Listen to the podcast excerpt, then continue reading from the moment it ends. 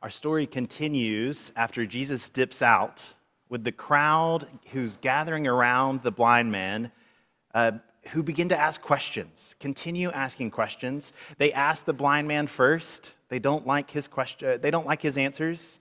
So then they go to the man born blind's parents to ask them about the healing that's happened. His parents say, uh, This dude is a grown up, so go talk to him. And so the Pharisees return to the man born blind.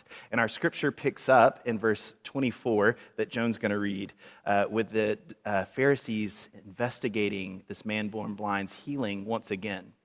I want to invite you to be thinking and listening for the questions that are asked of the man born blind as Joan comes to read.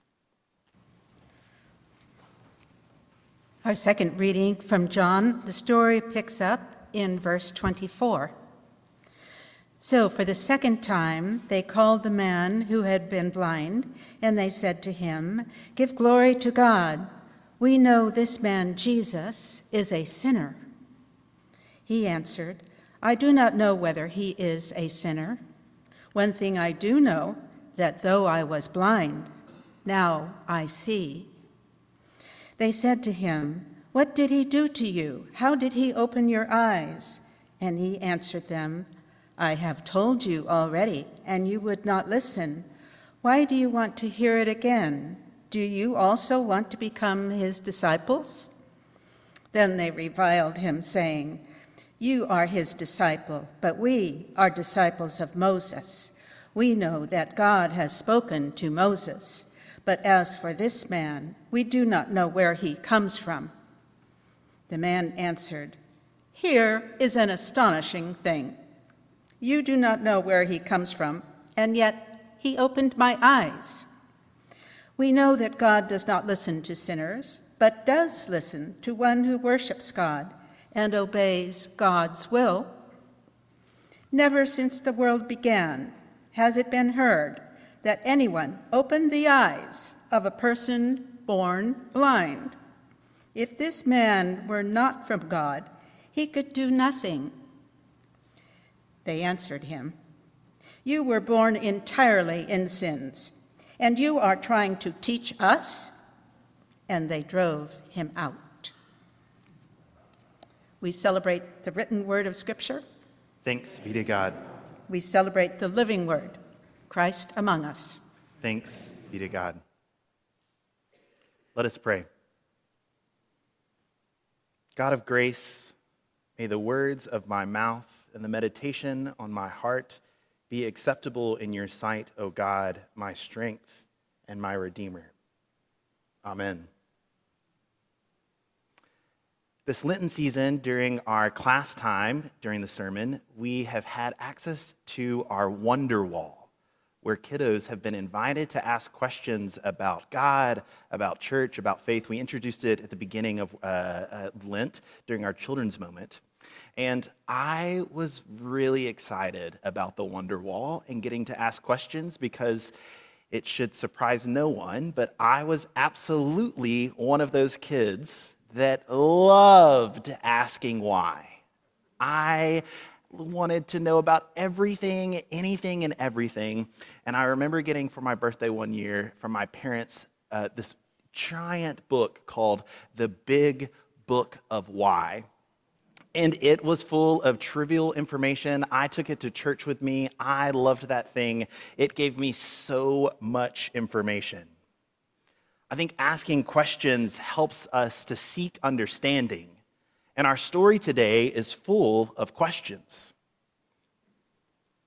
As we gather on this fourth Sunday of our Lenten season, we're continuing to explore our theme seeking honest questions for a deeper faith. And we've been engaging our text and stories with questions these past few weeks. Is this the fast I choose? Who will you listen to? How do I begin again? Will you give me something to drink? We ask these questions to seek understanding and to source meaning from our sacred stories and tradition. And our question today comes from the first question that the disciples asked Jesus as they encountered a man born blind. The question, who sinned? To be honest, I don't particularly love the question that the disciples ask. I don't think it's that great of a question. According to our stories, the, uh, the disciples encounter a man born blind, and before asking if the man needs any help, any care, anything, they instead want to seek spiritual understanding into this man's ailment. They ask, Who sinned to make this man be born blind? I would argue that it's actually the disciples themselves who are sinning by asking the question instead of seeking healing and redemption for the human they've come upon. The disciples want to impress Jesus with their piety and correct theology. Behind their question is the assumption that someone must have sinned so much that it caused this person to be born blind. A bad assumption forming a bad question Who sinned? Often, our bad questions are shaped by bad assumptions. Considering our story today, the disciples begin their interrogation of the man born blind with the assumption that surely someone must have sinned because of this man's impairment. I imagine Jesus sitting with this question a lot in the same way that my parents sat with my questions, although I doubt Jesus rolled his eyes nearly as much as my parents. Jesus tells the disciples that no one caused this ailment. And then he gets to the work that I think the disciples should have started with by tending to the man's needs through healing. Jesus heals the man and essentially dips out for the middle part of the story as everyone surrounding the healed man continues interrogating him. This man's community is unfazed at the sheer wonder of the miracle and instead fixates on the who and the how the miracle happened by asking questions fixated on the how so much that no answer satisfies them, considering they ask several times and several people the same questions looking for answers. Ultimately, this community decides that even though the man had spent his entire life already on the margins, already outside the community, he still was not enough. Even healed, he still was not enough to be a part of their community. And so they cast him out. You'll notice a subtle language change in how we talk about today's story. While growing up, I was taught the story of Jesus and the blind man. However, recent scholarship from disability theologians and advocates have suggested that we instead refer to the humanity of the person first, rather than their physical limitation. Hence, we say person born blind. In learning about this language change this week, I've wondered what else disability scholars might have to say about the questions and assumptions posed in our scripture disability theology encourages us to reconsider how we've traditionally interpreted this text. Deborah Beth Creamer says disability studies scholars and theologians have identified at least four different models of how to think about disability moral, medical, social, and limits. Within the moral model, attention is paid to how disability is interpreted as either good or bad and how people with disabilities are imbued with moral weight. Traditionally, our story today of Jesus encountering the man born blind falls within this moral model, which we'll come back to. The medical model includes treatment and understanding the physiological causes of disability. The social model, rather than equating disability with physical impairment, the social model suggests that the problem of disability lies in society itself, its architecture, its attitudes, its assumptions. And is the foundation for most advocacy and scholarly work on disability today. Finally, the limits model takes the social model a step further and questions our assumptions about what it is to be normal or disabled in the first place. We traditionally interpret the story of Jesus healing the man born blind under the morals model, equating belief and faithfulness with physical healing. Yet Jesus moves to heal the man without questioning the man's belief or lack thereof. The man embraces the mystery around Jesus and his healing. Jesus embraces the man. Jesus offers healing with no assumptions of sin made on behalf of the man born blind. And the man comes back from Siloam, seeing both literally and spiritually. Those surrounding the man, the disciples, his community, and the Pharisees, are seen offering lots of assumptions behind their questions, beginning with the first question of who sinned. This question assumes that illness and disability are the result of sin. It assumes that man deserved to be born blind. It assumes that physical blindness is a form of failure. When dissecting the miracle, the crowd assumes that there must be a cause and effect, someone's fault and God's judgment at play. And when the actual effect is made known, the crowd refuses to believe the cause that has been given credit. Reverend Bruce Reyes-Chow says, We want to believe, but only on our own terms.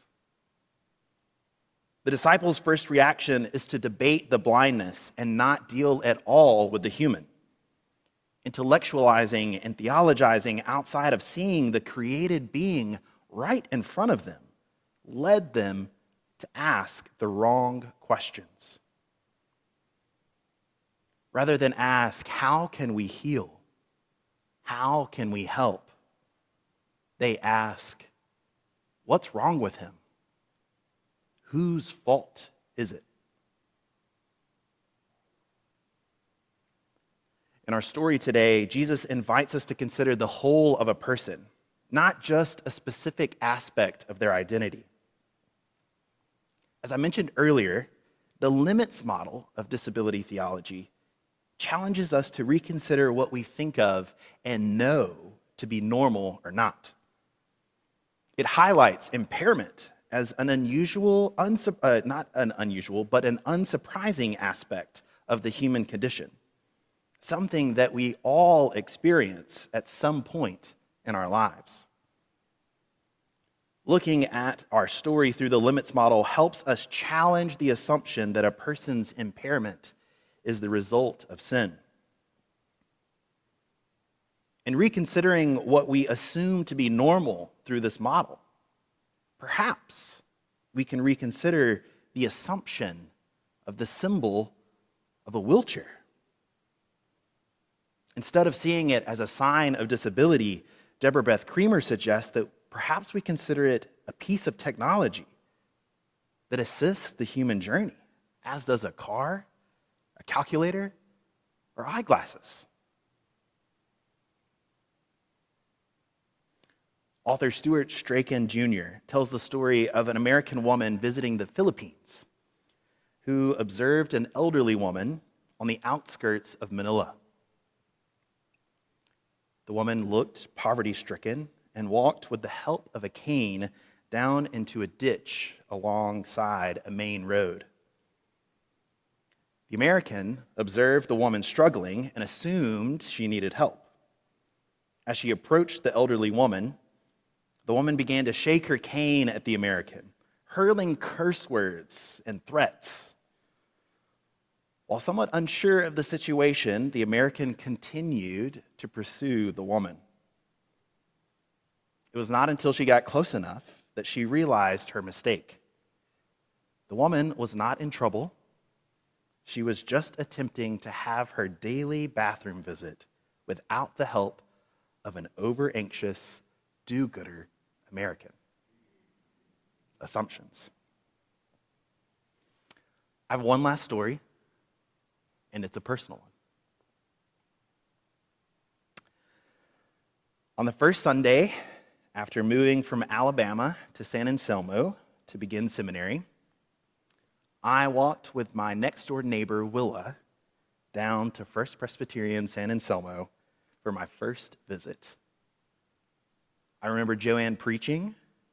I remember the choir for the benediction singing high school musicals. We're all in this together, which as a millennial made my heart so, so happy.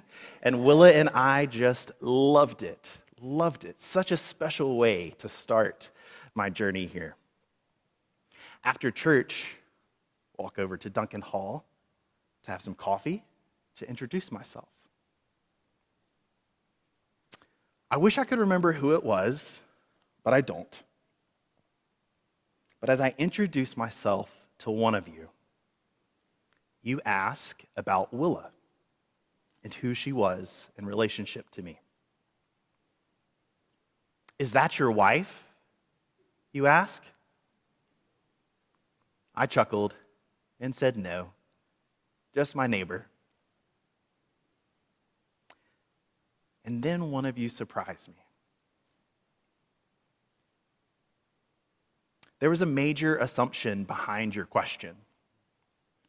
An assumption that I had come to San Anselmo to really start sitting with, to really start trying to figure out.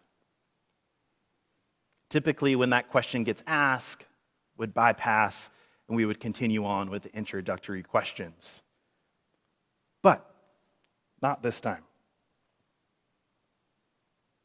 Instead, one of you looked me right in the eyes and said, Oh, I'm so sorry for making that assumption.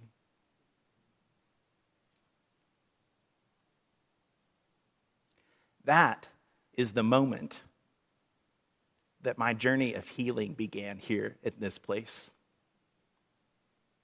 where we began learning together just how much grace abounds. Amen.